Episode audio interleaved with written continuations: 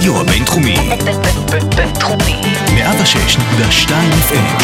הרדיו הבינתחומי. הרדיו החינוכי של המרכז הבינתחומי. לקום ישראל. 106.2 FM. שלום לכולם, אנחנו כאן בפודקאסט המקסימום המינימלי, פודקאסט הכדורגל של המרכז הבינתחומי. אני לירן הדסי, ולצידי שותפי, ה-co-host, האחד והיחיד, האגדה, עומר חכימי, מה שלומך? כמו תמיד, כיף להיות פה, עוד יותר כיף, אחרי חזרה מרגשת למגרשים. אתמול הייתי בסמי בפעם השנייה כבר. חכה, חכה, אנחנו נדבר בתוך על זה. שבוע, אני חייב עושה- להוציא את זה. אתה עושה ספוילר. Uh, ומצטרף אלינו היום uh, חבר יקר, סטודנט פה במרכז, ואוהד שרוף של מכבי תל אביב, טל עדיני, מה שלומך? אה, הכל מצוין. תודה רבה על ההזמנה, אני מאוד מודה לכם. עוד פעם גילוי נאות, יש לי הרבה גילוי נאות, טל גם כן חבר טוב כבר שנים ויריב ותיק כבר שנים, אז יהיו פה הרבה ויכוחים, בעיקר בינו לבין חכימי, כי כמו שאתם יודעים כבר חכימי אוהד שרוף של מכבי חיפה, וטל מנגד אוהד שרוף של מכבי תל אביב, ואת האמת זה מרגש, כי אני יושב פה עם שתי אנשים שבשבת האחרונה היו באיצטדיון כדורגל. מטורף, מטורף. אי אפשר לתאר. לגמרי. אז אה, חכימי נסע עד לחיפה הרחוקה כדי לראות את מכבי חיפה נגד מכבי נתניה, וטל היה בין אה, 5,000 המאושרים שזכו לראות הדרבי התל אביבי.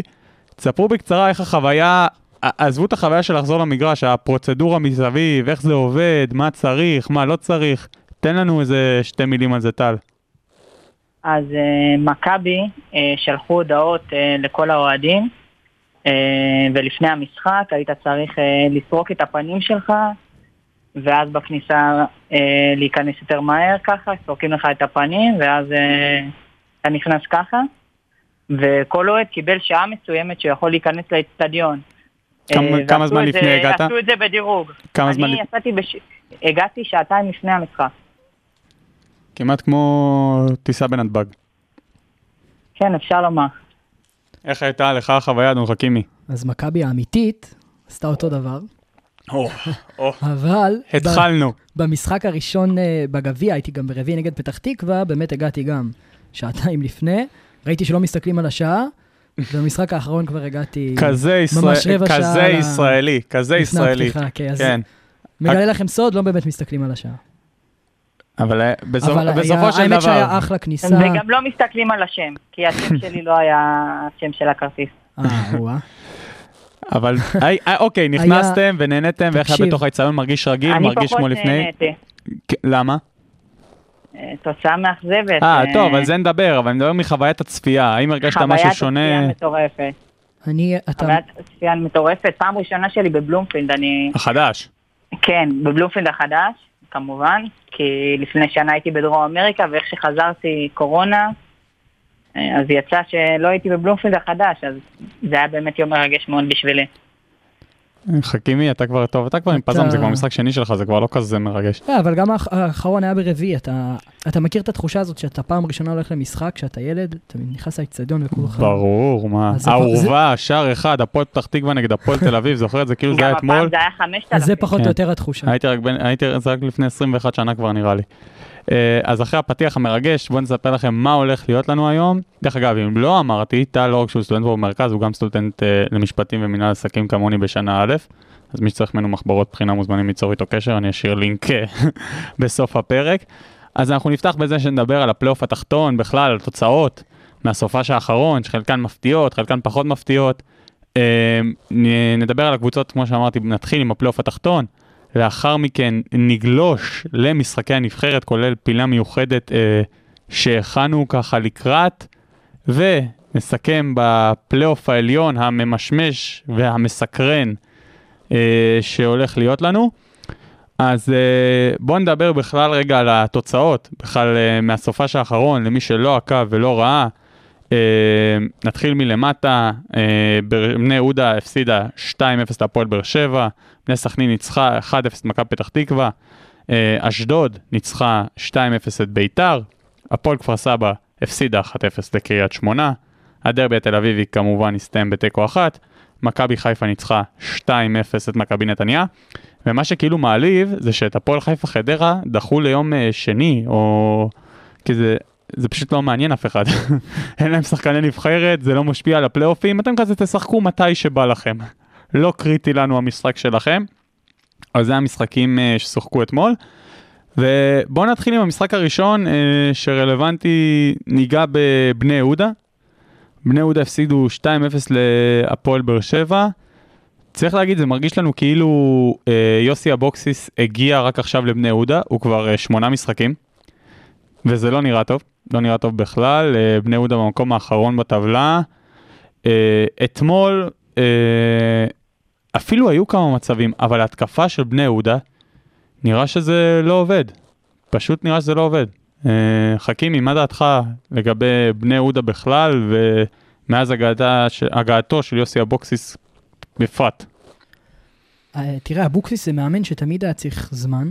הוא, הוא היה צריך זמן כי יש לו pattern מאוד מסוים שבו הוא רוצה שהקבוצה שלו תשחק, ובני יהודה לא, לא הייתה כל כך אה, מוכנה ל pattern הזה, זו, זו ההרגשה שלי. נבנתה שם דווקא קבוצה עם אוריינטציה אה, מאוד התקפית, אה, פחות לדעתי מתאימה לאבוקסיס. אני כן עדיין מאמין שיש להם סגל שממש לא מייצג את המיקום שלהם. אה, וזה מתחבר לי שלא יודע, משהו שם מרגיש מסריח. אה, מרגיש ששחקנים משחקים בלי... בלי רעל חשק. בעיניים, בלי חשק, אולי זה קשור אתה חושב להנהלה. שיש להם סגל יותר טוב מבני סכנין וחדרה? אני בספק. מחדרה לדעתי כן. אני חושב שיש להם סגל יותר טוב משל חדרה, אני פשוט אני חושב חושב. שהם נראים הרבה פחות טוב. מסכנין אני לא בטוח, אבל מחדרה, תשמע, חדרה פשוט מאז שקורצקי הגיע, אנחנו נדבר עליהם עוד בהמשך, אבל פשוט נראה טוב. עדיני, אבל אם כבר אה, קפצת ככה וקטעת את חכימי בכזאת בוטות, אז מה, מה אתה חושב הסיכויים של בני יהודה להישאר בליגה ביח... בזכות מה שאנחנו רואים, בזכות או בגלל מה שאנחנו רואים במשחקים האחרונים, וגם מילה על המשחק, אה, על המשחק אתמול, שתשמע עוד פעם, פשוט היו המון החמצות. בני יהודה לא לא הגיע למצבים, פשוט אין מי שישים גול. אני חושב שיהיה לנו פלייאוף עליון, מרת... פלייאוף תחתון מרתק, ואני חושב שיוסי אבוקסיס אה, הוא מאמן הישראלי לדעתי הכי טוב בארץ, ואם נגיד את כפר סבא אני מסמן כיורדת בטוחה, על אה, בני יהודה אני שם סימן שאלה גדול. אני עוד מאמין שהם יכולים אה, לתת רצף ניצחונות בפלייאוף התחתון ואולי להישאר לעשות איזה סנסציה. השאלה היא איך הם יעשו את זה, כי כאילו, אתה מצד אחד אומר, אוקיי, הסגל שם, נקודתית, תיקח שחקן שחקן. זה לא סגל של מקום אחרון בליגה, זה גם לא סגל של לרדת ליגה. אבל מצד שני, בואו, כבר, בואו נגיד 15 משחקים, 16 משחקים, הם נראים כמו כלום ושום דבר, אז מאיפה הישועה יג... תגיע? כאילו כולם יש להם את האמונה הזאת. ככה זה שחצי שנה כפיר אדרי מאמן, ולא ממנים מאמן, והבעלים זורק על הקבוצה. והתנהלות אה, בדיוק. בעייתית בלשון המעטה, אבל עוד פעם, אני לא רואה את הישועה מגיעה, אני חושב שהבור עמוק מדי, ובעיקר, בעיקר בגלל המגמות ההפוכות. זאת אומרת, בני יהודה במגמת צלילה ביחד עם הפועל כפר סבא, לעומת האחרות, המועמדות, הפועל תל אביב, שנראית מינואר פנטסטי, חדרה, שמאז הגעת קורצקי נראית פנטסטי, בני סכנין, שמאז הגעת שאול מימר נראית פנטסטי, כאילו גם היריבות נראות הרבה יותר טוב, אז אני באמת באמת קצת מתקשה לראות איך, ברש... איך אה, בני יהודה עושה את זה. אה, משהו ספציפית שאתם רוצים להגיד על המשחק אתמול לגבי באר שבע, אה, נדבר עליה בהקשר ניצחון הפלייאוף ראשון של העליון. רוני לוי, לא? כן, ניצחון ראשון של רוני לוי, מאז הגעתו לקבוצה, אה, ממש הישג מטורף, איך שהוא הצליח לעלות אותם לפלייאוף העליון. אני גם, דרך אגב, אם כבר הגענו לרוני לוי, אני חושב שבדיוק כמו אבוקסיס, הוא מאמן שתמיד אה, תמיד צריך קצת זמן, ואו שזה מתחבר ממש, אה, מה שקרה לו יותר בעבר, בקבוצות בעבר, בשנים האחרונות, השיטה של רוני לוי היא לדעתי איבדה כמעט מקום, לפחות בכדורגל הישראלי. אה, טוב, אנחנו כבר נרחיב על אה, הפועל באר שבע בענייני הפלייאוף אה, העליון, ואני אגיד אה, מה אני חושב אה, לגבי רוני לוי והכל. אה, עוד משהו נקודתי על המשחק, טל, שאתה רוצה להוסיף? אני חושב שדיברנו על הכל. אני רק חייב להגיד דבר אחד, עלייתו ונפילתו של תומר יוספי האגדי, שמסתבר אה, סקורר מדופלם עם אה, צמד, שאחד מהם הוא צריך לשלוח חסר פרחים לשוער ברק לוי. אה. כן, שפשוט אה, לא יודע עד עכשיו איך הכדור הזה נכנס. לא היה שם זו, זווית, לא אפס, זווית מינוס. הוא נראה, כי- נראה רע מאוד לאחרונה, כן, הוא. כאילו בעט מבחוץ פנימה, אני לא יודע עד עכשיו איך זה נכנס. גם לחיפה הוא נתן שני גולים מתנה. נכון, נכון. נכון. אה, סיפור עצוב ברק לוי, פעם הבטחה גדולה, לא מצא את עצמו ועדיין לא מוצא את עצמו. אה, ובמעבר חד נעבור מבני יהודה אה, הלא מרשימה, לקבוצה היחידה שאולי עוד פחות מרשימה ממנה. אה, וזאתי הפועל כפר סבא. לא אמרתי את זה, אבל טל שול, תושב כפר סבא העיר. טל, מה, מה הרוחות? מה שומעים? מה, מה הרכילות? האם זה נכון שאלישע לוי סיים את תפקידו היום?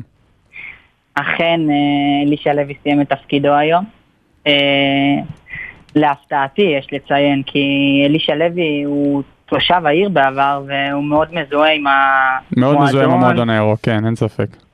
מאוד מזוהה עם המועדון, ואני לא יודע, הם כל הזמן מאשימים את המאמן, אמרו אמיר תורג'מן, עכשיו אלישע לוי. כשאתה אומר מאשימים, זה הבעלים מאשימים, כן? שלא יהיה ספק. הבעלים מאשימים, והאוהדים אה, גם אה, רצו שתורג'מן יתפטר. אני חושב שפשוט בהפועל כפר סבא לא עשו את הדבר הכי בסיסי שצריך לעשות בכל מערכת יחסים בין אדם לאיזשהו אדם אחר. לצורך העניין, הפעם בין סגל השחקנים לבין הבעלים ולבין הקהל. לא יודע מי חשב שיש פה סגל לפלייאוף עליון. לא, לא יודע, ציפיות, כן, לא היה פה ציפיות. את התיאום ציפיות, זה בדיוק התיאום ציפיות. מי, מי ציפה שם בדיוק לפלייאוף עליון? הבעלים? הבעלים היה הרבה חברים בטוח, שלי אוהדי כפר סבא היו בטוחים שהסגל שלהם שווה פלייאוף עליון. על בסיס מה? מה יש בקבוצה הזאת?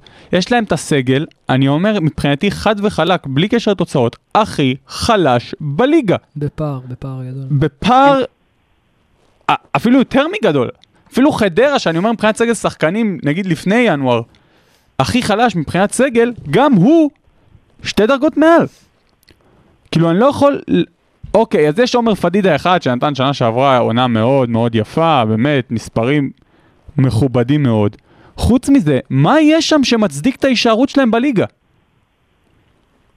לא הרבה, לא הרבה. אני, אני חושב שהם קבוצה, גם הגנה, אין מה לדבר, אבל אין להם, בדרך כלל אפילו מקבוצות תחתית כאלה, אתה מצפה לקצת מחץ, רצון בהתקפה, לנסות ליצור דברים, בטח בשלבים כאלה של העונה, שכבר, אתה יודע, אתה, אתה צריך לשחק נטו מהלב.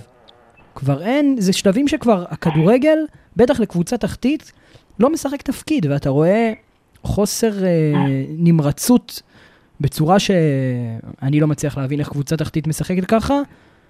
אצל בני יהודה לדעתי דווקא פחות רואים את זה, פחות בולט, אבל כפר סבא באמת, אה, משהו, אירוע...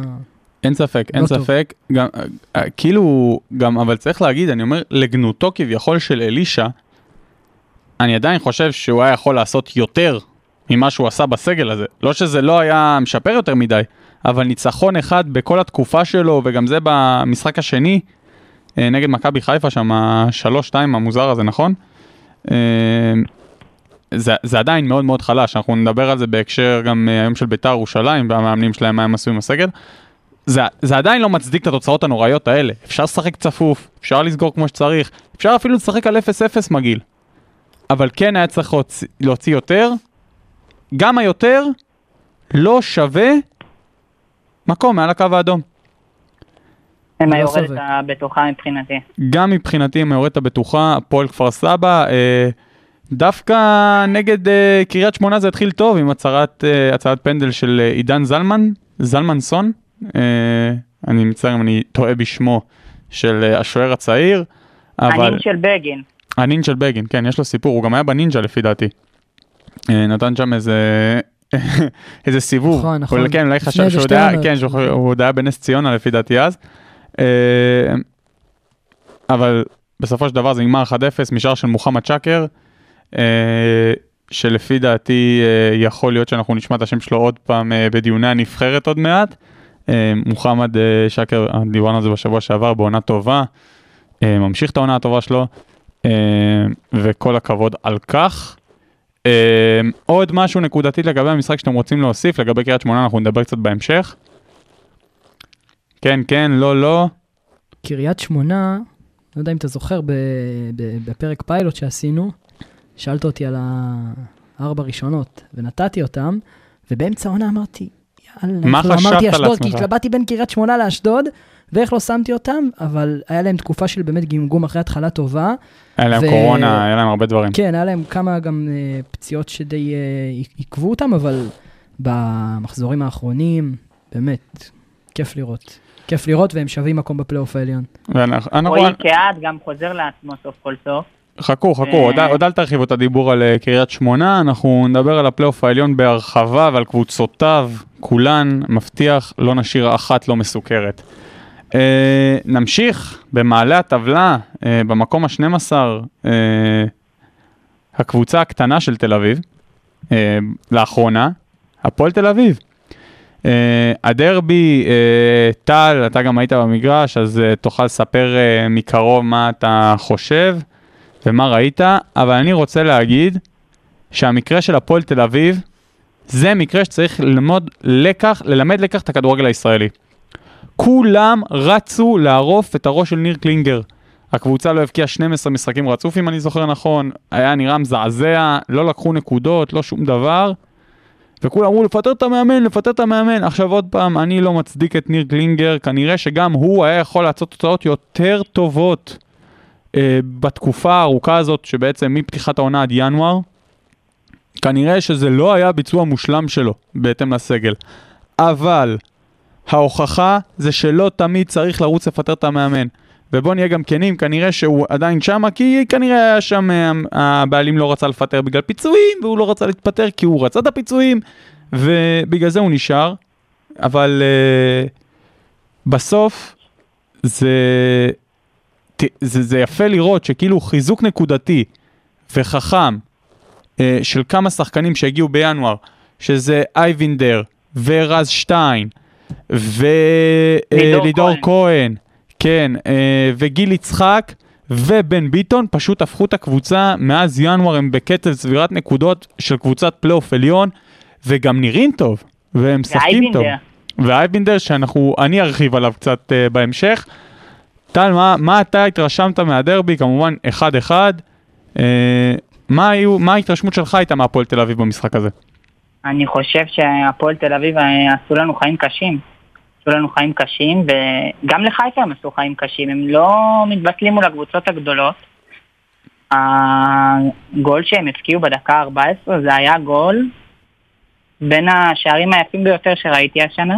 נכון, ואפרופו שערים יפים, גם צריך להגיד, נגד מכבי חיפה, לפי דעתי הם היו לוקחים נקודות, אם לא השער של מרקו ון בסטן, אה, הידוע בכינויו רודריגז של מכבי חיפה, כי גם נגד מכבי חיפה הם נראו מאוד מאוד טוב.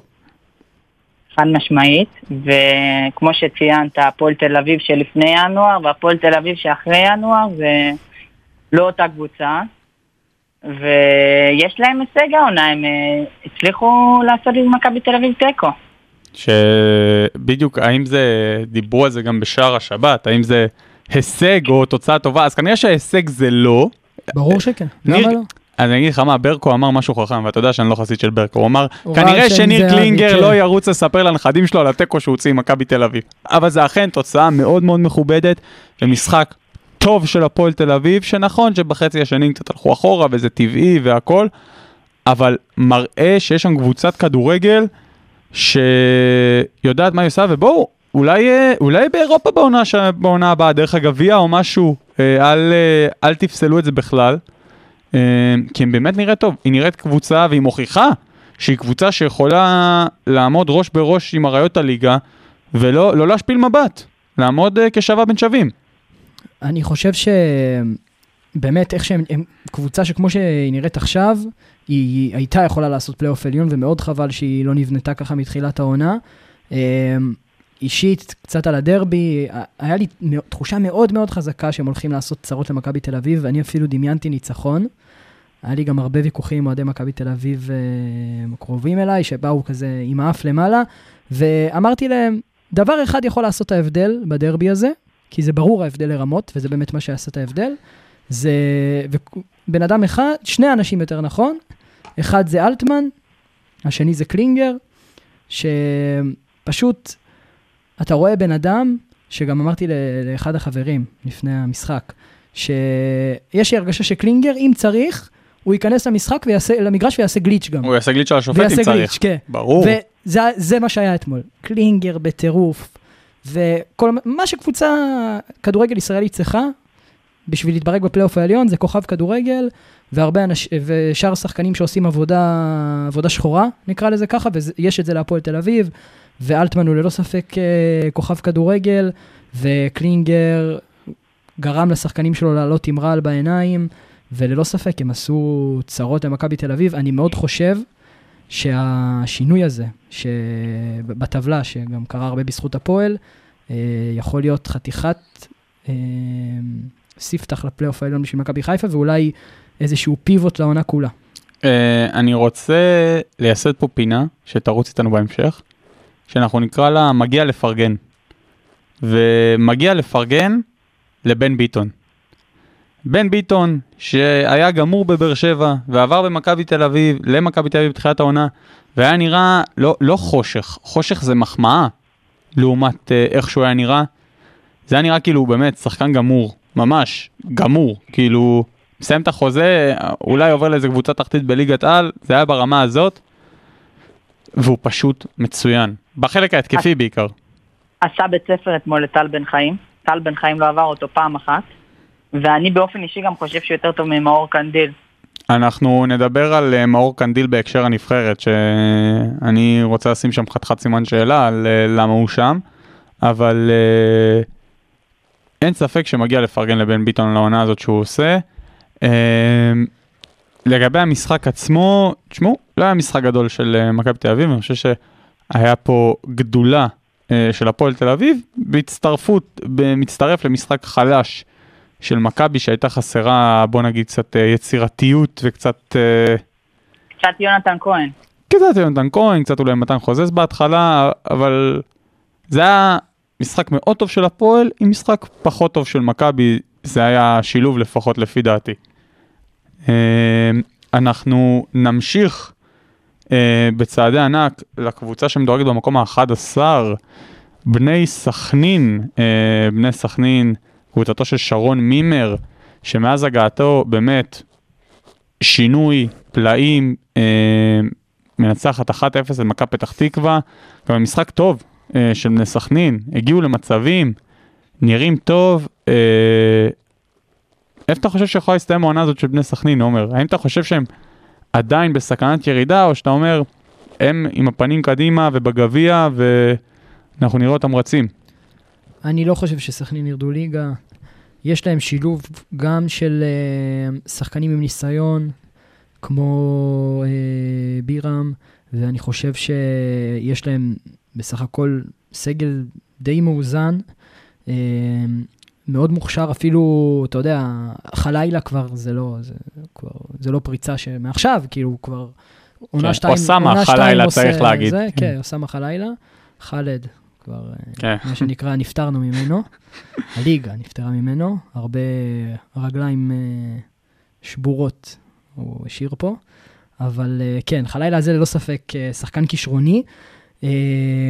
יש לו נתונים, לדעתי, הרבה מעל הליגה. אני חושב שעם קצת הכוונה נכונה, הוא גם יכול למצוא את עצמו אה, ביום מן הימים עם, באמת באירופה. שחקן מעולה לדעתי.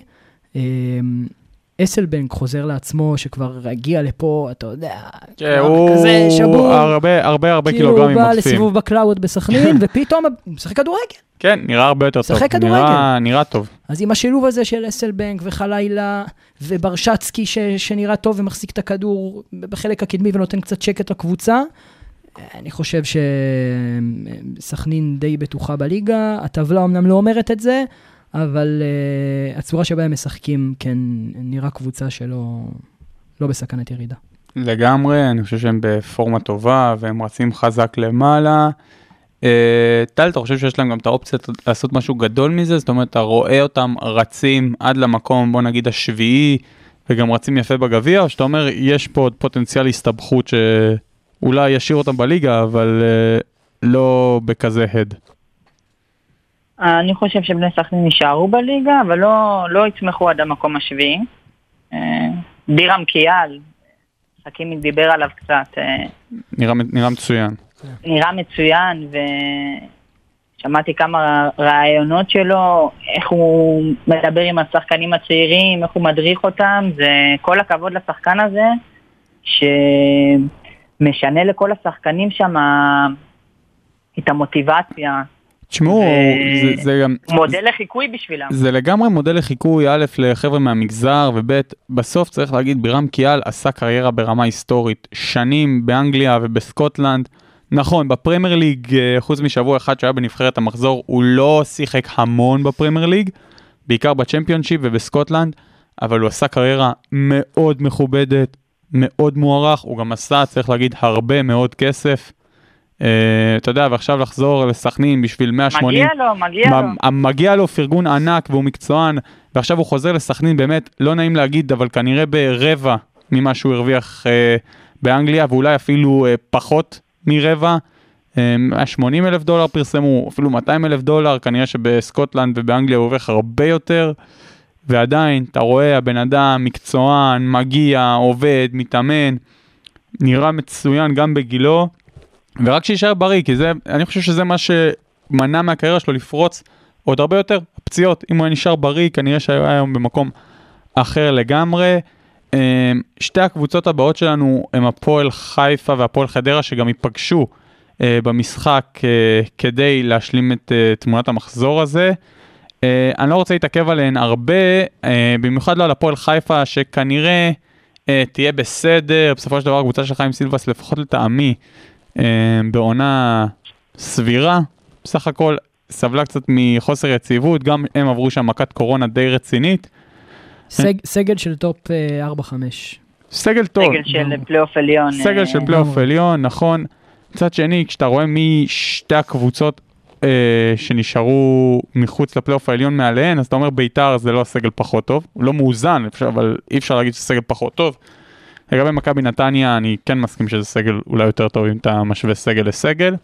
אה, אז באמת, אני לא רוצה להרחיב יותר מדי על הפועל חיפה, אני חושב שכן יעשה נכון אה, אדון כץ אם ייתן לסילבס עוד עונה, להמשיך עם הסגל הזה, להראות מה הוא יודע, אני חושב שבכללי עונת קורונה הזאת זה לא המצב לשפוט אנשים, גם לא הרבה מהשחקנים וגם לא הרבה מהמאמנים. צריך לשים את הכל באיזשהם אה, סוגריים כאלה ולהגיד אה, פרופורציות.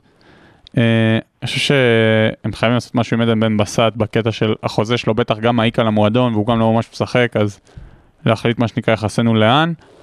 אה, או לחתוך או לתת לו את ההזדמנות אבל אה, אין מה לייבש אותו על הספסל במשך אה, חצי שנה.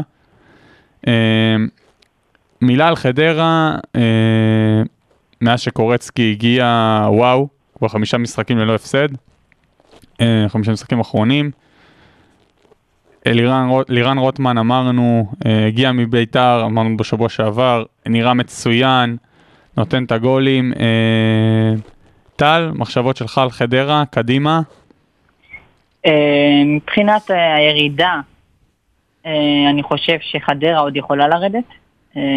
אין להם אוהדים בפלייאוף התחתון שיכולים להרים אותם אם הם ייקלעו לשרשרת של הפסדים. אני רק אסכם מבחינת הטבלה, רק שתדעו את המצב המאזינים שלנו. בני יהודה עם 22 נקודות במקום האחרון, לאחר מכן הפועל כפר סבא עם 23 נקודות, הפועל תל אביב עם 27 נקודות, אה, בני סכנין עם 29 נקודות, הפועל חדרה גם כן עם 29 נקודות, אבל עם משחק חסר, והפועל חיפה גם כן עם משחק חסר ועם 30 נקודות. אה, אז זה ככה התמונה. אה, חכימי, מה שאתה רוצה להוסיף לנו ככה על חדרה?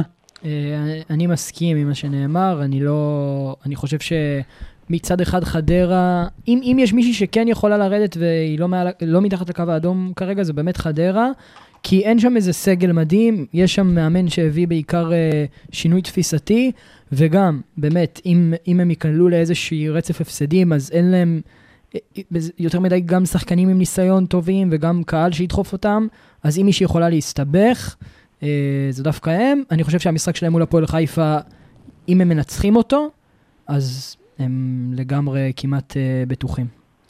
מאוד משמעותי בשבילם. יפה, אז אנחנו מדלגים אליהן, אה, ועכשיו אנחנו קצת נרחיב לגבי הקבוצה המאכזבת של העונה, אני חושב.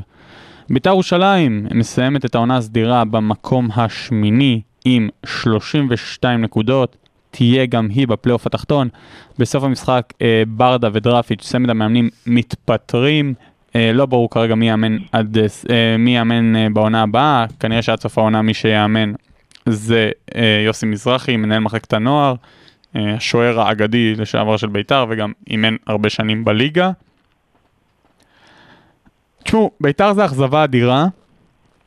אני לא רוצה לפתוח עוד פעם את הדיון על הסגל הלא מאוזן, אנחנו אמרנו כל השחקנים בהתקפה שחקנים של הרגל, ההגנה לא באמת ברמה מספיק גבוהה, כל הדברים האלה כולם טחנו מכל הכיוונים. Uh, אני רוצה לשמוע את דעתכם לגבי שתי נושאים.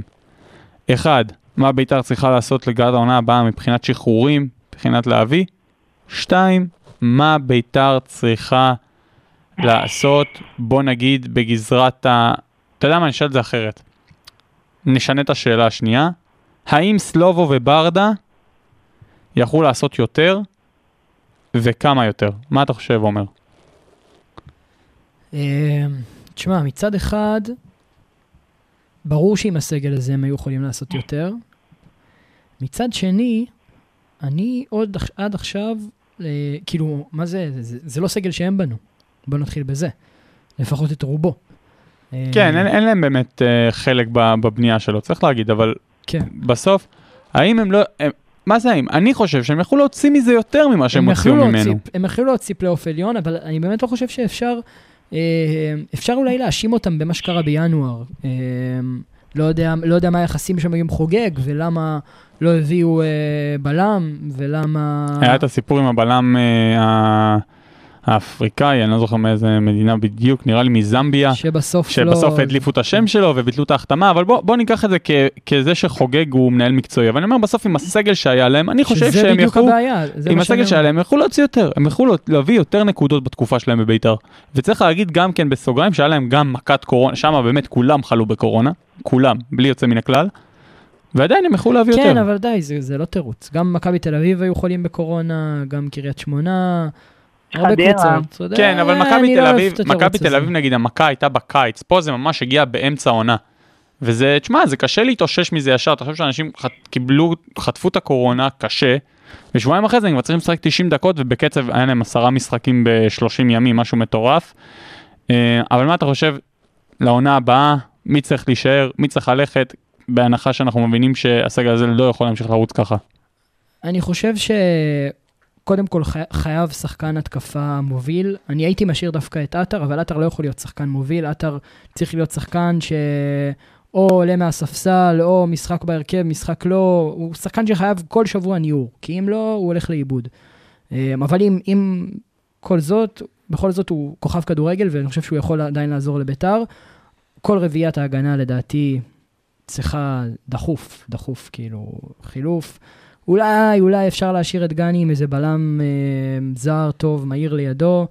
אה, קיצור, אתה אומר חריש עמוק, אתה חצי הרכב, אתה חצי מעיף. אבל דווקא את ורד, אוחנה, אה, שועה ועטר, הייתי משאיר. טל, מה אתה חושב? מה אתה, א', לגבי ברדה ודראפיץ', וב', לגבי אה, העונה הבאה? אני חושב שהם נכשלו. אה, תירוצים אפשר למצוא בלי סוף. היה קורונה, הם לא בנו את הסגל, אבל אה, כשיש לך בהתקפה שחקנים כמו אלירן עטר, ירדן שועה, מיכאל אוחנה, זה, זה חייב להיות פלייאוף עליון. וגם מה שכל כך מאכזב, שלא ראיתי אף משחק אחד שלהם שהם שיחקו טוב העונה. כן. ממש אה, קשה למצוא. אולי אחד שם נגד מכבי נתניה שהם ניצחו, אבל חוץ מזה באמת לא היה, לא היה משהו טוב. אה, את מי אתה היית, בוא נגיד, מנפה מהסגל לקראת העונה הבאה? אז אני חושב שצריך להיות אה, חריש יותר עמוק, ולא רק את חוליית ההג- ההגנה שהיא מאוד בעייתית, אני חושב שגם שחקני ההתקפה, האופי שלהם, לא, לא יעזור כמה הם מוכשרים, שיש לך סגל שמורכב מאלירן עטר, ירדן שועה ועוד אה, הרבה שחקנים בעייתיים, זה, זה לא מוביל לתוצאות טובות, וצריך לוותר על אחד מהם, אין, אין ברירה.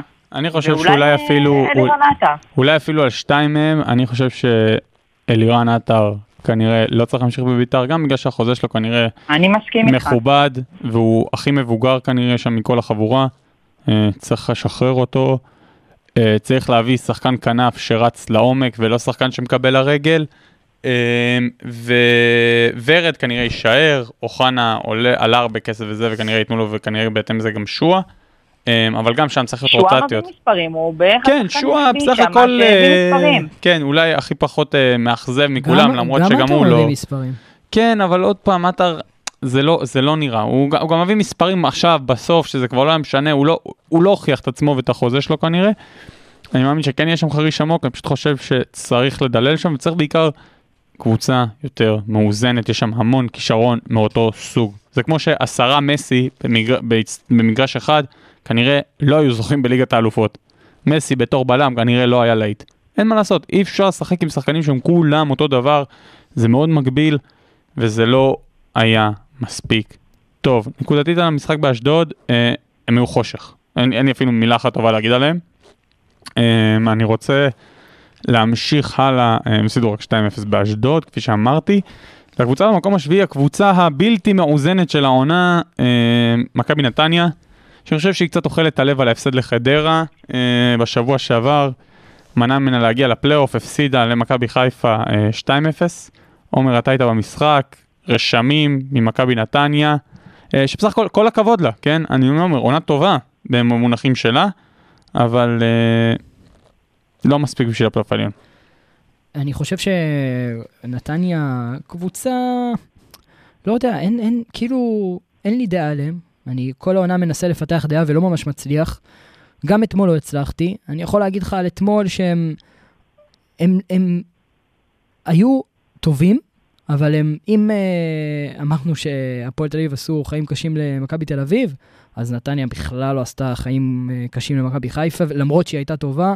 הם חושב- הגיעו להרבה הזדמנויות. הם הגיעו, הם להזדמנויות, בגלל זה אני אומר, הם היו טובים, אבל הם, הם לא עשו חיים קשים.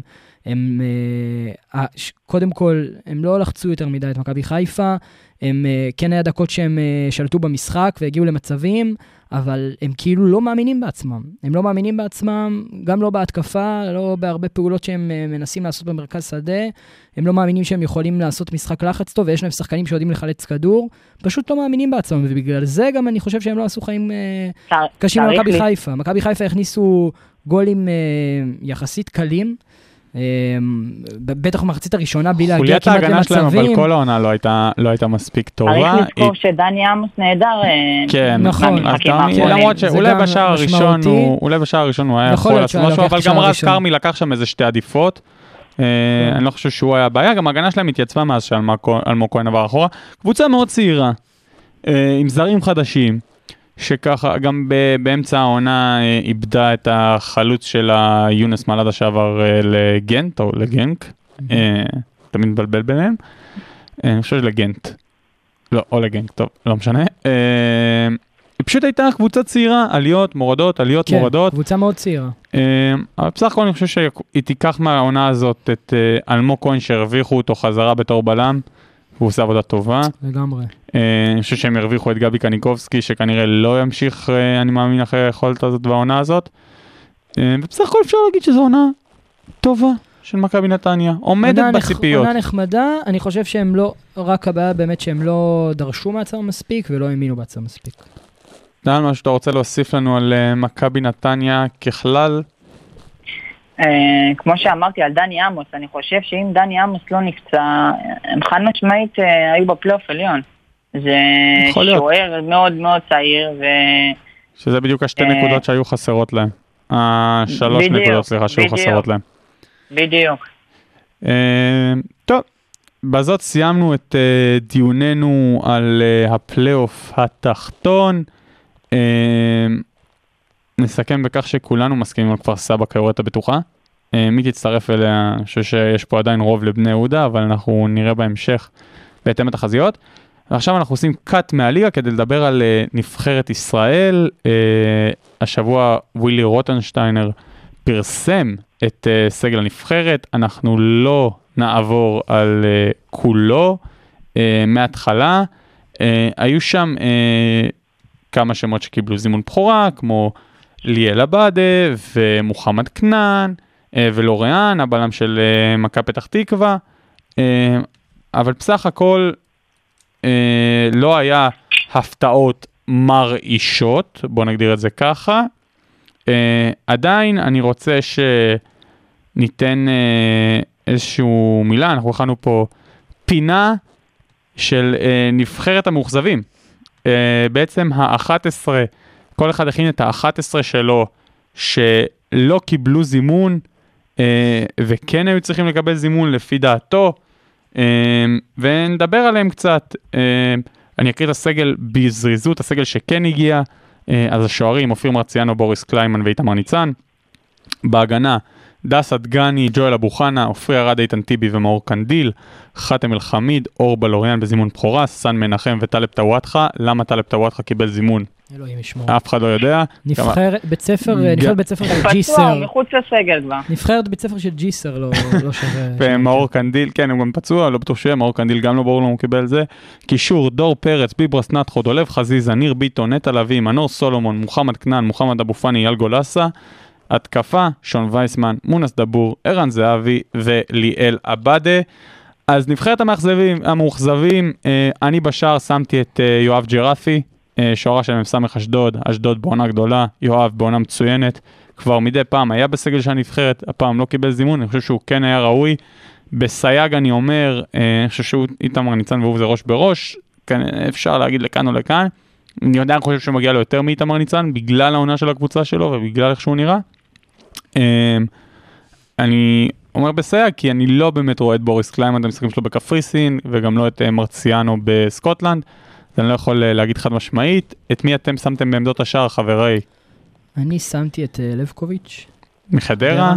גם בעונה מצוינת. חושב שבעונה מעולה, אני ראיתי אותו בכמה משחקים בהצלות. נראה טוב מאוד, מטורפות, ביטחון, לדעתי שווה סגל. לגמרי. טל, אני את אה, ג'רפי, אז אתה בעצם מצטרף לבחירה שלי. מצטרף לבחירה שלך, ובספטמבר אה, דניאל טננבאום כנראה השוער הראשון של הנבחרת. אה, סיכוי סביר, כן, הוא מקבל, יש לו כרגע בעיות מבחינת אישורים מוופא ואישורי אזרחות וכל מיני דברים כאלה לעמוד בסגל הנבחרת, צריך להגיד, הוא יהוד, שורשים יהודיים, אבל יש כל מיני עניינים של פיפ"א, תקנונים, לא ניכנס בזה, אז כרגע הוא לא יכול לשחק בנבחרת ישראל, דרך אגב גם ג'וש כהן לא יכול להיות לשחק, חמש שנים בארץ. כן, לא יכול לשחק בנבחרת ישראל, אה, אז רק שתדעו, מי שלא יודע למה שניהם לא מזומנים, בכלל לא בדיון פה, ג'וש עוד. שלוש שנים יוכל, נכון? כן, משהו כזה. לא הבנתי את החוק הזה. לא, לא, לא יודע, אנחנו נביא לפה. נציג, נציג מפיפ"א פעם לא, הבאה לא לי, שיסביר. דרך אגב, זה עבר שינוי בשנים כן, האחרונות. כן, הבנתי, כי פעם שחקנים שהיו מתאזרחים, ישר כאילו... כן, היו מתאזרחים, פעם גם אם היית עושה הופעה בנבחרת אחת, לא יכולת לעבור לנבחרת אחרת, עכשיו כן. זה כבר שינו את זה, נכון. אמ, היו כמה שינויים. טוב, לגבי ההגנה כולנו היינו בבעיות, כי זה לא שההגנה שלנו כזאת שופעת. אמ, אני נתתי שלושה אה, בהגנה, זה ההרכב שלי. אה, אז הבאתי את רז נחמיאס מעירוני קריית שמונה, שאנחנו נדבר עליהם, סך הכל עירוני קריית שמונה בעונה גדולה.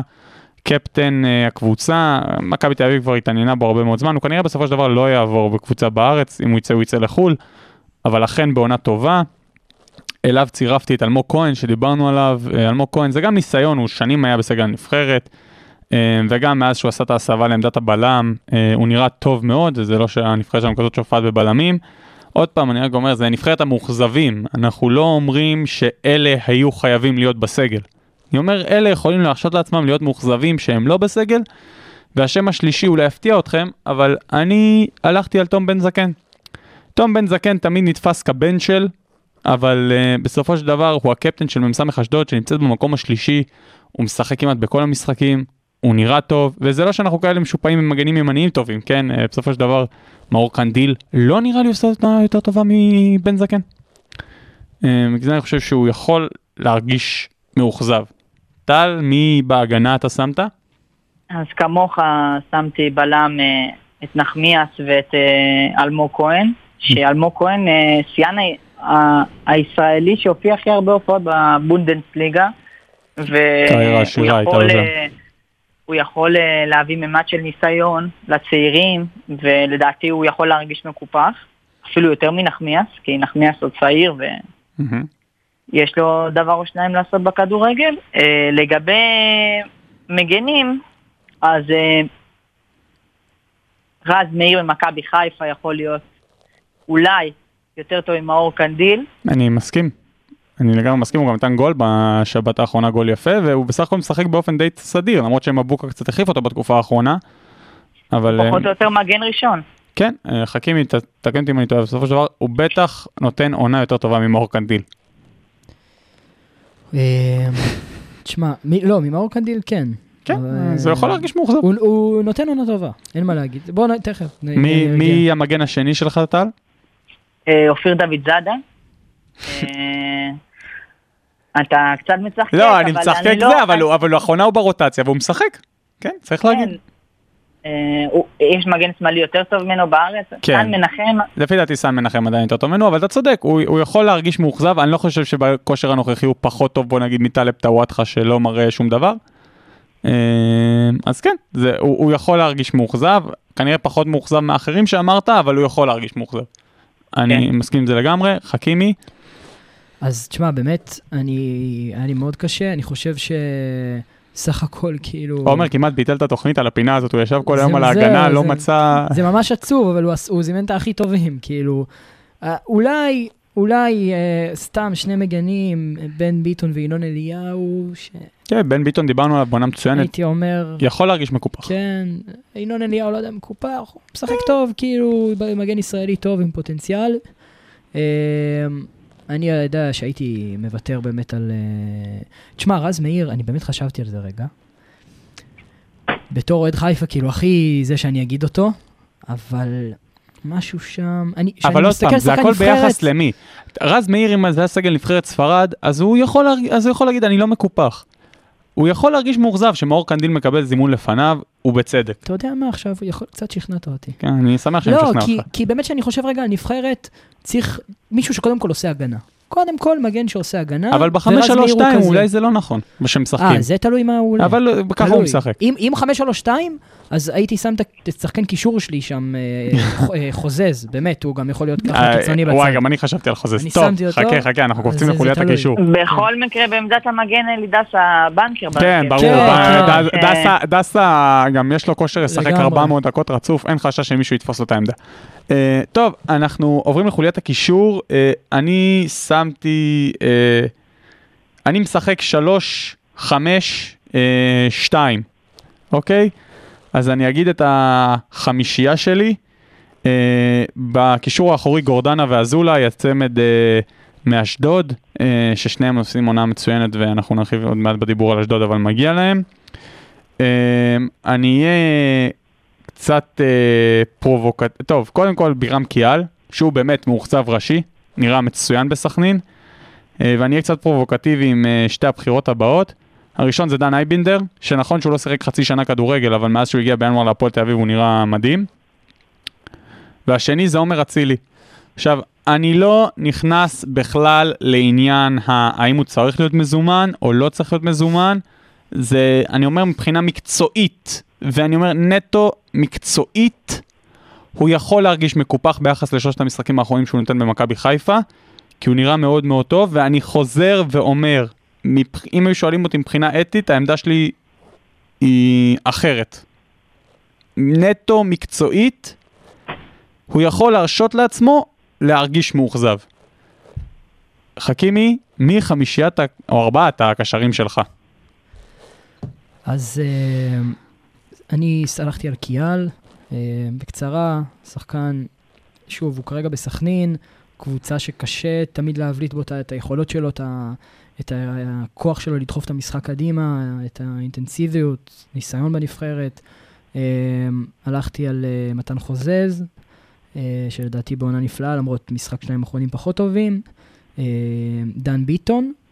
ודובדבן שבקצפת. דן ביטון לא נראה טוב, אני לא מסכים איתך, הוא לא יכול להרגיש מאוכזב. אה, הוא לא יכול להרגיש מספיק מאוכזב. אני חושב שהוא... חלש מאוד. כן, על- הוא, שוב, הוא, גם קצת התחלש על במשחקים על האחרונים, שתיים הקודמים, על אבל חוזז זה וקיאל חד בגלל שהוא משמעית. הוא מקבל גם הרבה פחות דקות. נכון, אבל כי הוא לא אה, מוכיח את עצמו בדקות שלו. אה, לעומת איך קוראים לו, היווני, שממש נתן לו והוא...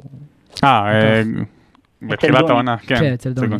והדובדבן שבקצפת, אה, זה ליאור רפאלוב, וואי, אנחנו נפתח על זה עוד מעט אה, תקשיב, דיון דיון. תקשיב, הוא זה- מתחת לחלוץ שלי. אז רגע, חכה עם הדיבור על רפאלוב. אוקיי. אה, טל? אז uh, הקישור שלי הוא כמעט זהה לשלך, הוא בעצם זהה לשלך, אני רק פשוט משחק אה, 4-3-3 לצורך ה... לצורך ה... כן. אז אה, אלמוג כהן, אה, סליחה, בירם קיאל, רועי גורדנה ושלומי אזולאי, מהמם. אה, ובחוליית ההתקפה, דיה סבא, תומר חמד וליאור רפאלוב כמובן. אה, אה, תומר חמד אה, כבש השבוע. כן. כבש היום. היום. כבש היום. כן. אני חושב שהוא נתן קריירה מצוינת בנבחרת. אבל לא קיבל מספיק להרחיב על דקות. הקריירה שלו בספרד. בספרד, באנגליה, אבל לא קיבל מספיק דקות בנבחרת אף פעם, כי בדרך כלל שיחקו בסגנון שפחות מתאים לו. אני מסכים איתך. הם משחקים- עם האוסטרים הוא פחות משחק, חד משמעית. גם כשיש לך ערן זהבי, הוא תמיד היה כינור שני, בוא נגיד את זה ככה, בנבחרת. המקום שלו ברוטציה. כן. אה, מסכים, יכולים להרגיש מאוכזבים. תשמע, אתה כזה גבר שבחרת את חמד, אני רציתי לבחור אותו. אני, אני, הוא שחקן שבאמת אני חושב שיש לו נתונים, שכל עוד הוא חי, הוא צריך להיות בנבחרת. חלוץ זה- תשע קלאסי. כן, אין דברים כן, כאלה, גב זה, זה לשער. חלוץ אירופאי, אין אין לנו חלוץ לנו- כזה. אין לנו חלוץ כזה, יש נכון? משחקים, דקות, מול קבוצה כמו שצריך, סקוטלנד, צריך שחקן משחק שיחזיק כדורים ביצורים, בגב. ואתה חייב את תומר חמד על מזכיר את המגרש. הימים שלך, לירן. ממש, ממש מזכיר את הימים שלי. והוא גם הרבה, הרבה חלוץ. פעמים במשחק חפירות, יכול לעזור לשחקן כמו זהבי. חד משמעית. אני מסכים איתך לגמרי. אה, חכימי, מי ההתקפה שלך? אז uh, אני הלכתי, כאילו שיחקתי סוג של 4-4-2, אבל uh, משהו גנרי, לא באמת התייחסתי למערך של הנבחרת, אז שמתי את uh, uh, אלטמן וקניקובסקי. קניקובסקי. היום הוא כמו חלוץ כבר משחק. יכולים אני להרגיש חושב מאוכזבים. שמזמן הוא היה יכול uh, לקבל זימון לנבחרת. הוא היה בסגל הרחב בזימון הקודם, היה אני חושב. פעם אחת, כן. כן. לגמרי, עונה מצוינת שלו, ואלטמן גם נראה בסך הכל. טוב בהפועל תל אביב. תשמע, הוא משחק בהפועל, קבוצה שנס שהכדור בכלל מגיע אליו לרחבה, והבן אדם שם גולים, וכאילו רוצה כל הזמן את הכדור, מחפש את הכדור. מסכים לגמרי. טוב, אז אני, השתי מאוכזבים שלי שנשארו לי, אז אחד זה ליאור רפאלוב, שנייה נרחיב עליו, והשני זה דין דוד, אה, החלוץ של מ"ס אשדוד, עונת פריצה, גם הוא לפי דעתי לא יישאר באשדוד, נראה טוב מאוד, שתי, מאוד. שתי בישולים בשבת האחרונה נגד ביתר, שחקן מעולה. שחקן טוב, וגם הוא לא מקבל זימון. ליאור רפאלוב, אני חושב שמה שקורה פה זה עוול, וזה עוול גדול, במידה והפרסומים נכונים. כי הפרסומים טענו שהתקיימה שיחת טלפון בש... השבוע או בשבוע שעבר בין ליאור רפאלוב לווילי רוטנשטיינר, שווילי רוטנשטיינר טען בפני רפאלוב, ועם זה אין לי בעיה. תקשיב, אתה מספיק טוב להיות שחקן סגל, אבל אתה לא הולך לראות דקות משמעותיות נו, אצלי. זה מה שהוא אמר כבר מזמן. נכון. אבל אני מדבר על מה היה בשבוע האחרון לפי הפרסומים. לפי הפרסומים. לא, האם השיחה התקיימה או לא, אנחנו לא באמת יודעים, זה הטענות שזה מה שקרה. נכון. וליאור רפאלוב אמר, חד וחלק, אני רוצה להגיע. נכון? ואם שחקן בקליבר הזה, שחקן העונה בבלגיה, נראה נפלא בחודשים האחרונים, בליגה האירופית, בליגה גול הבלגית, ניצחון מול טוטנאם. גול ניצחון בגביע. אומר, אני רוצה להגיע, אני רוצה להיות פה, אז הוא צריך להיות. חד משמעית. כל עוד הוא רוצה להגיע בכושר הזה שהוא נמצא בו, אין לנבחרת ישראל שום לוקסוס בעולם לא לזמן אותו. זה הזיה. זה באמת... לא, אין, מוזר. כאילו, אוהדי הנבחרת, אני חושב צריכים לעשות אה, חרם. בטח ובטח זה שווה אם הוא חרם. יתקשר אליו ודיבר איתו. אם הוא היום מחליט, שמעו, אני לא רוצה לזמן את רפאלוב, מבחינתי הוא לא טוב, לא רוצה, לא מתאים לי, עוד אפשר לקבל את זה, לא יודע, היו שנים נגיד שהתעלמו מדור מיכה בנבחרת. אמרו, הוא לא מתאים, למרות שהוא היה שחקן העונה אפילו בשנה אחת בליגת העל. מלך הבישולים. כן, את זה אני עוד יכול לחיות, מה מאמן. ליגת העל, אחי? הבן אדם ניצח את טוטנאם. אני מסכים איתך לגמרי, אבל אני אומר. מילא אם היה פה עניין מקצועי נטו שהוא אומר, אני לא רוצה את ליאור רפאלוב, אני חושב שהוא לא מספיק טוב. נגיד. הוא המאמן, נתנו לו את המושכות, זכותו להחליט מי יהיה הסגל שלו, אף אחד לא יכול להכתיב לו את זה. עם זה אני יכול לחיות. אבל עצם זה שהוא מתקשר אליו ואומר, מבחינתי אתה מספיק טוב להיות בסגל, והוא אומר לו, אוקיי, אני רוצה לבוא. ואז הוא לא מזמן אותו, יש פה תקלה חמורה בהתנהלות, יש פה תקלה חריפה, וצריך לתת על זה את הדין, כי זה בעצם אומר שהוא לא זימן את השחקנים הכי טובים שהוא חושב, נכון. ופה יש תקלה. גם, גם לא מאוזן, יש שחקן, סתם, דיברת טוואטחה קודם. עזוב את זה שהוא, הבן אדם אין לו חשק לשחק כדורגל, הוא גם לא, למה צריך עוד מגן שמאלי? גם דגני זומן, דגני גם פצוע, אני לא יודע מה קורה פה, ואיך ביתר נראים השנה.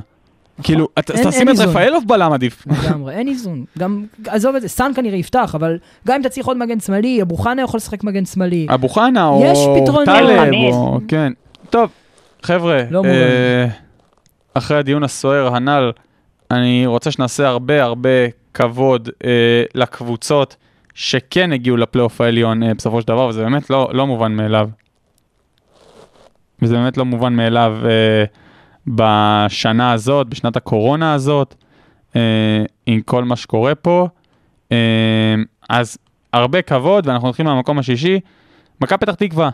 מכבי פתח תקווה, למרות שהפסידה 1-0 ל- לסכנין, אה, עלתה. אה, אני חושב שמכבי פתח תקווה של השנה הזאת, אה, מגיע לה הרבה שאפו.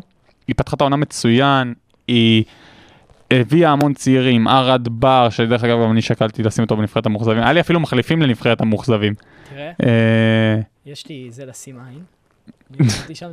כן, בר, אה, ארד בר היה בנבחרת המחליפים גם של חכימי, אז היה לי את ארד בר, את שגיב יחזקאל, כל מיני שחקנים כאלה שגם, גם, גם איקניקובסקי גם היה אצלי. אה, אז באמת, קידמו המון צעירים. אני חושב שהיה להם, להם איזה שבועיים של פגרה באמצע ינואר בגלל הקורונה ובגלל משחקים שדחו להם, הם אמורים לשחק נגד קבוצות שגם הן חלו בקורונה, אה, וזה די עשה להם רע. גם. אה, הם חזרו מזה לא מספיק טוב, אבל קבוצה, כל הכבוד להם, שאפו. לגמרי, קבוצה טובה ורצינית. שאפו, והם עוד שם- יכולים לאיים על אירופה. הם לגמרי יכולים, הם לגמרי יכולים. אני ראיתי אותם במשחק גביע מול מכבי חיפה, גם אם לא עלו עם ההרכב הכי הכי חזק שלהם, אבל uh, אתה רואה שהם שחקנים, קודם כל בנויים טוב. הם עולים עם רעל בעיניים למגרש. Uh, קבוצה, ללא ספק לגיטימית בפלייאוף העליון, רצינית מאוד. שאפו לגיא לוזון. שאפו לגיא שאפו לוזון, לגיא לוזון, שאפו למכבי. פתח תקווה על האמונה בדרך, לגמרי. על לתת את האשראי לצעירים שהיו מצוינים בעונה שעברה, שעשו אה, חצי גמר גביע, אה, שעשו גמר גביע אפילו שנה שעברה, נכון? גמר גביע, העולם מהלאומית, קבוצה כן, של העולם עלתה מהלאומית עם הסגל הזה.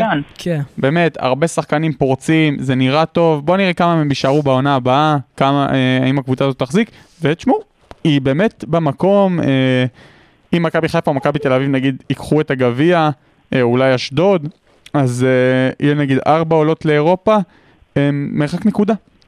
ונגיד מאשדוד שבמקום השלישי במרחק של שש נקודות זה לגמרי סגיר וסביר. אה, לא, לא נספיד אותם במאבק על אירופה, בכלל לא נספיד אותם. אה, אני רוצה שנעבור אה, בזריזות, אה, חיש מהר, לגמלים מהדרום, הפועל באר שבע, שלמרות שמאז שהגיע רוני לוי, דיברנו על זה קצת מקודם, לא נראתה מי יודע מה, מאז עזיבת אבוקסיס והגעת רוני לוי, מצליחה להפיל לפלייאוף העליון עם אה, 37 נקודות. אני חושב שגם עליהם צריך לשים אה, איזשהו סוגריים ענקיות. ג'וסווה, אה, עם כל ההרחקות שלו, בקושי שיחק בתקופה הזאת, אה, אז גם לרוני לוי צריך לעשות איזושהי הנחה, כי אני לא יודע איך העונה של יוסי אבוקסיס הייתה נראית בלי ג'וסווה, אה, ולרוני לוי לא היה ג'וסווה, אה, אז אה, צריך לקחת את זה בחשבון. אה, אני חושב שיהיה להם מאוד קשה להתמודד על אירופה, לפחות לדעתי, אבל אה, תנו בקצרה ככה, מה, מה אתם חושבים הסיכויים של באר שבע בפלייאוף העליון? טל, נתחיל איתך. הכל תלוי במצב הרוח של ג'וסווה. ובמצב הרוח של בית הדין. במצב הרוח של בית הדין, והוא אמור לחזור משחק ראשון בפלייאוף? אה, אני לא סגור על זה, אבל אני, חושב שכן, אני חושב שכן. אה, ג'סווה עוד אולי... פעם, אבל זה אה, שהוא חוזר זה לא אומר שהוא לא יורחק שוב. כן, חד משמעית.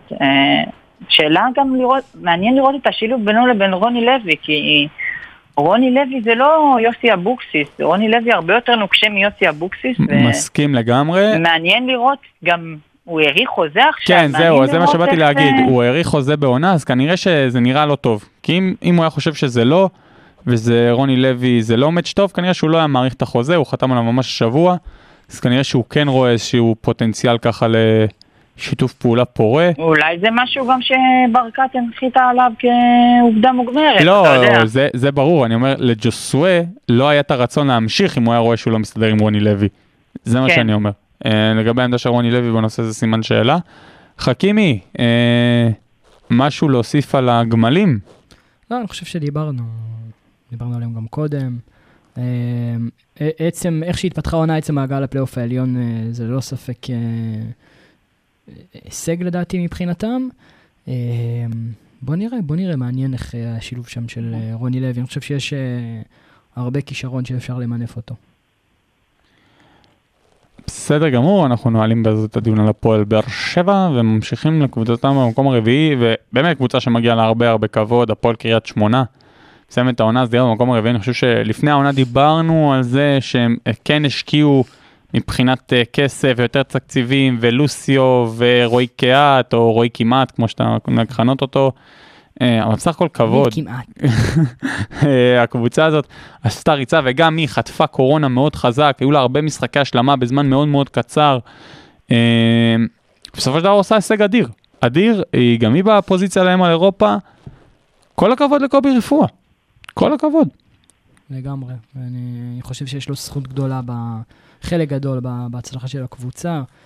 בנה קבוצה מאוד אה, מאוזנת, נמרצת. אין שם כוכב גדול. אין שם כוכב, אה, אתה יודע, אנזה כזה לוקח מושכות אה, רוב העונה, אני חושב, אבל אה, ללא ספק אין איזה כוכב בולט. אה, משחקים ממש אחד בשביל השני, ו... מותר לאחל להם בהצלחה. אני לא חושב שהם השיגו מקום באירופה, אבל אה, באמת הכל פתוח. טל, אני הרחבה על קריית שמונה. אה, קובי רפואה בעונה ענקית. אה, אולי הוא יאמן את בית"ר שנה הבאה. שמעתי, אני חושב שזה לא, לא יהיה חכם. עוד פעם, אנחנו צריכים לראות מה יהיה עם הסגל של בית"ר, אבל אם הסגל של בית"ר לא משתנה אה, בצורה קיצונית, אה, אין לו מה ללכת לשם. כאילו, כרגע זה מתכון לאסון. אה, אם הסגל ישתפר ויראה יותר טוב, יש על מה לדבר. כרגע אני במקומו לא הייתי רץ. אה, למרות אה, שכנראה כסף אה, יותר טוב ותנאים יותר טובים, ולא קריית שמונה, אבל עדיין. אשדוד דיברנו עליה בהרחבה בשבוע שעבר, רק צריך להגיד, עשתה דאבל על ביתר השבוע, ניצחה אותה פעמיים, 2-1 בגביע, 2-0 בליגה. פשוט כיף לראות אותם, אני חושב שזו הקבוצה שהכי כיף לראות אותה בליגה. האסטון וילה של אה, הפריימר ליג אסטון וילה של העניים. עיירת חוף משגעת. אה, אבל תשמע, אה, זה באמת כל הכבוד, סוף סוף אשדוד. פורחת.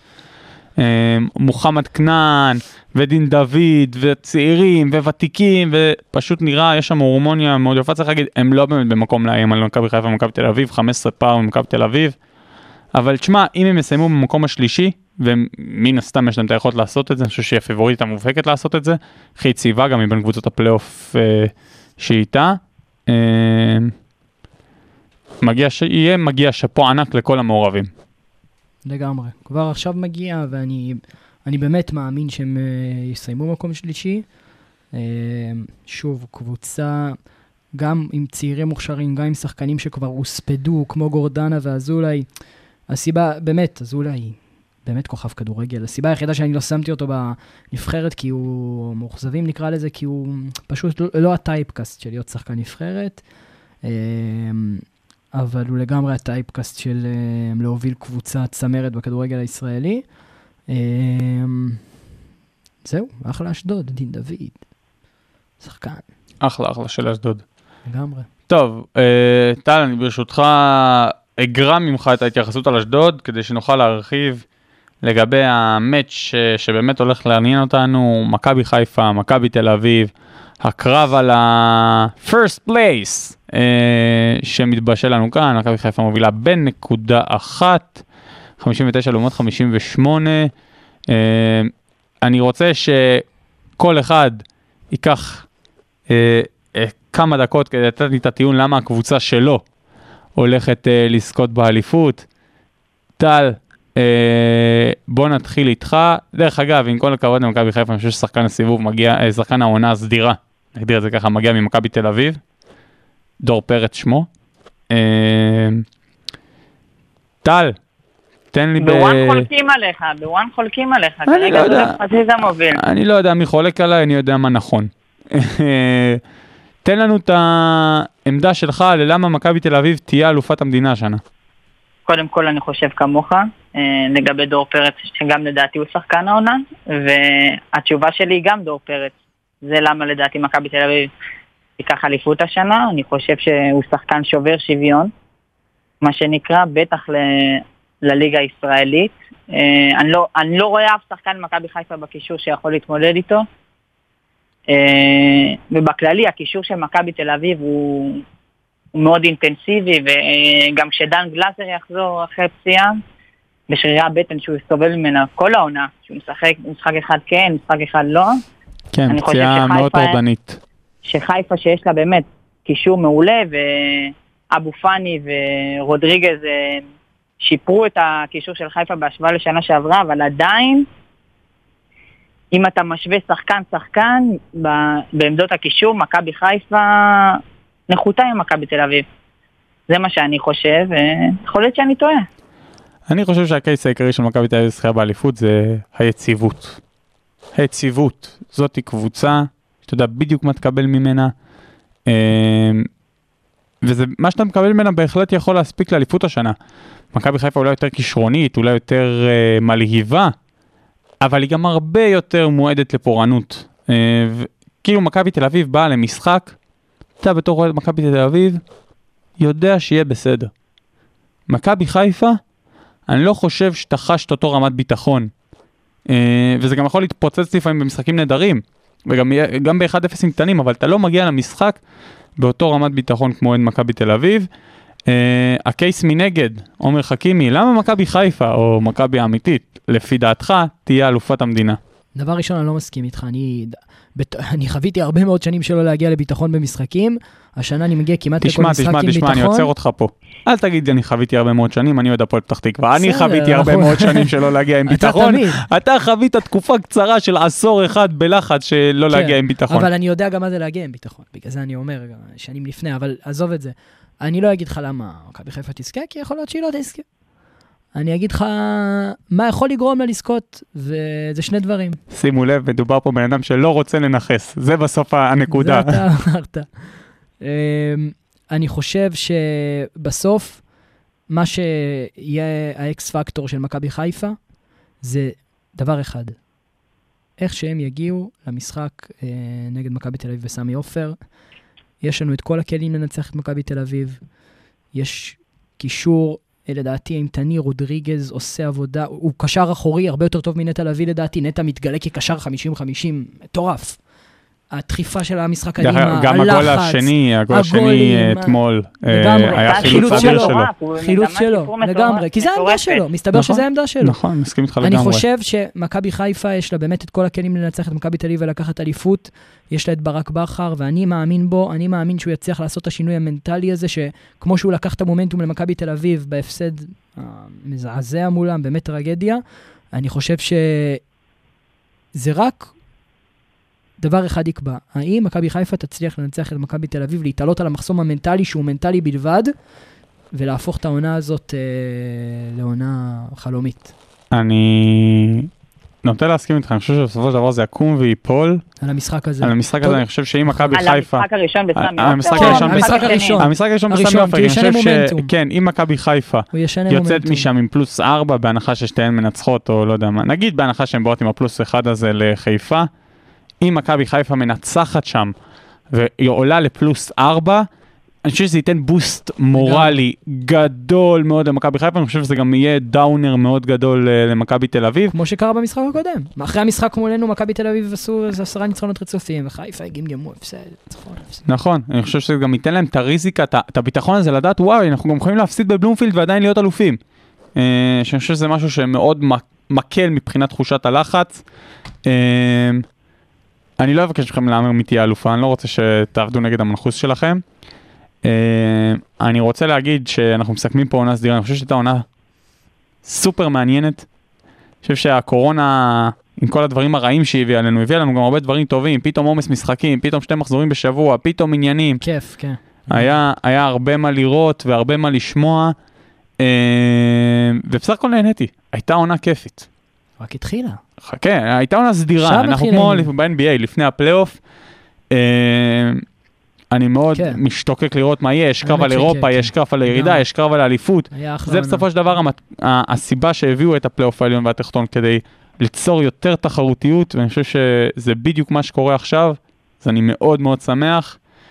אה, עם תחזיות האופטימיות הללו, אנחנו ננעל את התוכנית. אני רוצה להודות קודם כל לעורך היקר שלנו, טל, תודה רבה שהגעת תודה, טל. והשתתפת. היה תענוג. הכבוד כולו שלי. אנחנו נזמין אותך שוב, אנחנו נשמח שתגיע.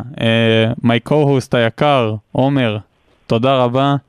אנחנו ניפגש פה, uh, לפי דעתי, בתום משחקי הנבחרת, uh, כדי לסכם. אנחנו יוצאים לפגרה? אנחנו, uh, אני לא יודע אם יוצאים פגרה, אני אעדכן אותך לאן אנחנו יוצאים, ואם זה לפגרה או למקום אחר. בכל מקרה, עד הפעם הבאה, להתראות, מקווה שתהנו מהפרק, ביי ביי.